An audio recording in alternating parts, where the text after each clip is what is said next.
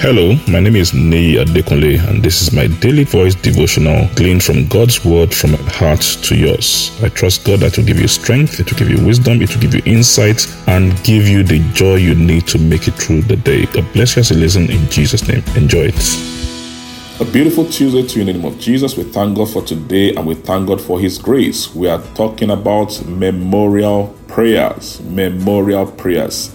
In the kingdom of God, Paul made us understand that Christ is the wisdom of God and the power of God. Those are the two major channels through which God brings change into our life. It either comes on the platform of His wisdom or a platform of His power. And one of the ways we can tap into the power of God and the wisdom of God is through the channel of prayer through the channel of prayer. But a lot of us pray amiss. What do I mean that? We pray in the wrong way. Instead of us knowing the different ways to, to put our prayers together and bring them to before God so we can tap into his abilities, we use our prayers wrongly. And one of the ways we can pray and get things from God, get God to move on our behalf, is through memorial prayers. Now, what do we mean by memorial prayer? Let's go to the book of Isaiah, Isaiah chapter 38, verse 1 to 5. Isaiah 38, 1 to 5 in the New King James Version. In those days was Hezekiah sick unto death, and Isaiah the prophet, the son of Amos, came unto him and said to him, This is what the Lord says Put your house in order, for you die and not live. Then Hezekiah turned his face to the wall and prayed to the Lord. Verse 3. He said, Remember, O Lord, I pray. And what remember I've walked before you in truth and in a perfect heart, and have done all that is good in your sight. And Hezekiah wept sore.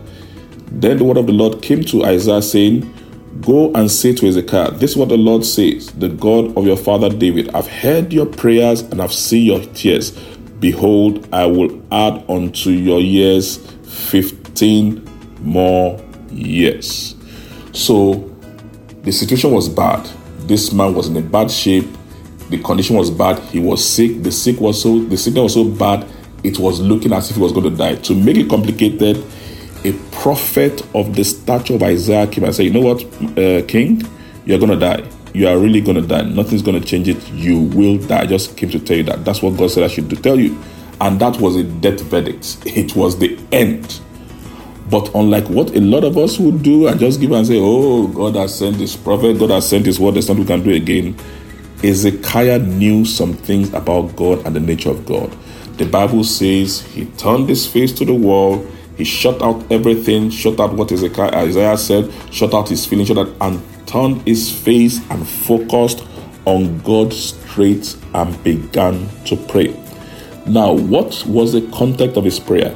He simply reminded God of his dealings with God, of his ways with God. I said, Lord, remember what I've done. Remember this, remember that. When God remembered, God sent the prophet back, say, you know what? This man is not dying again. This kind of people, we need them around. He's going to stay 15 more years. What do we mean by memorial prayers? Memorial prayer is those prayers that you stir up within your spirits about God's past dealing, God's past word, God's past action, God's past in your life, and you bring it before Him. It was the prophet Isaiah that says, Bring up your strong reasons.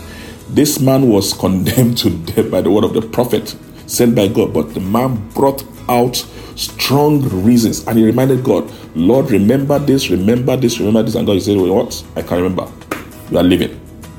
If you know how to use the power of memorial prayers to your advantage, some of us, what we remember are the bad things that would keep us down, keep us frustrated, and keep us defeated.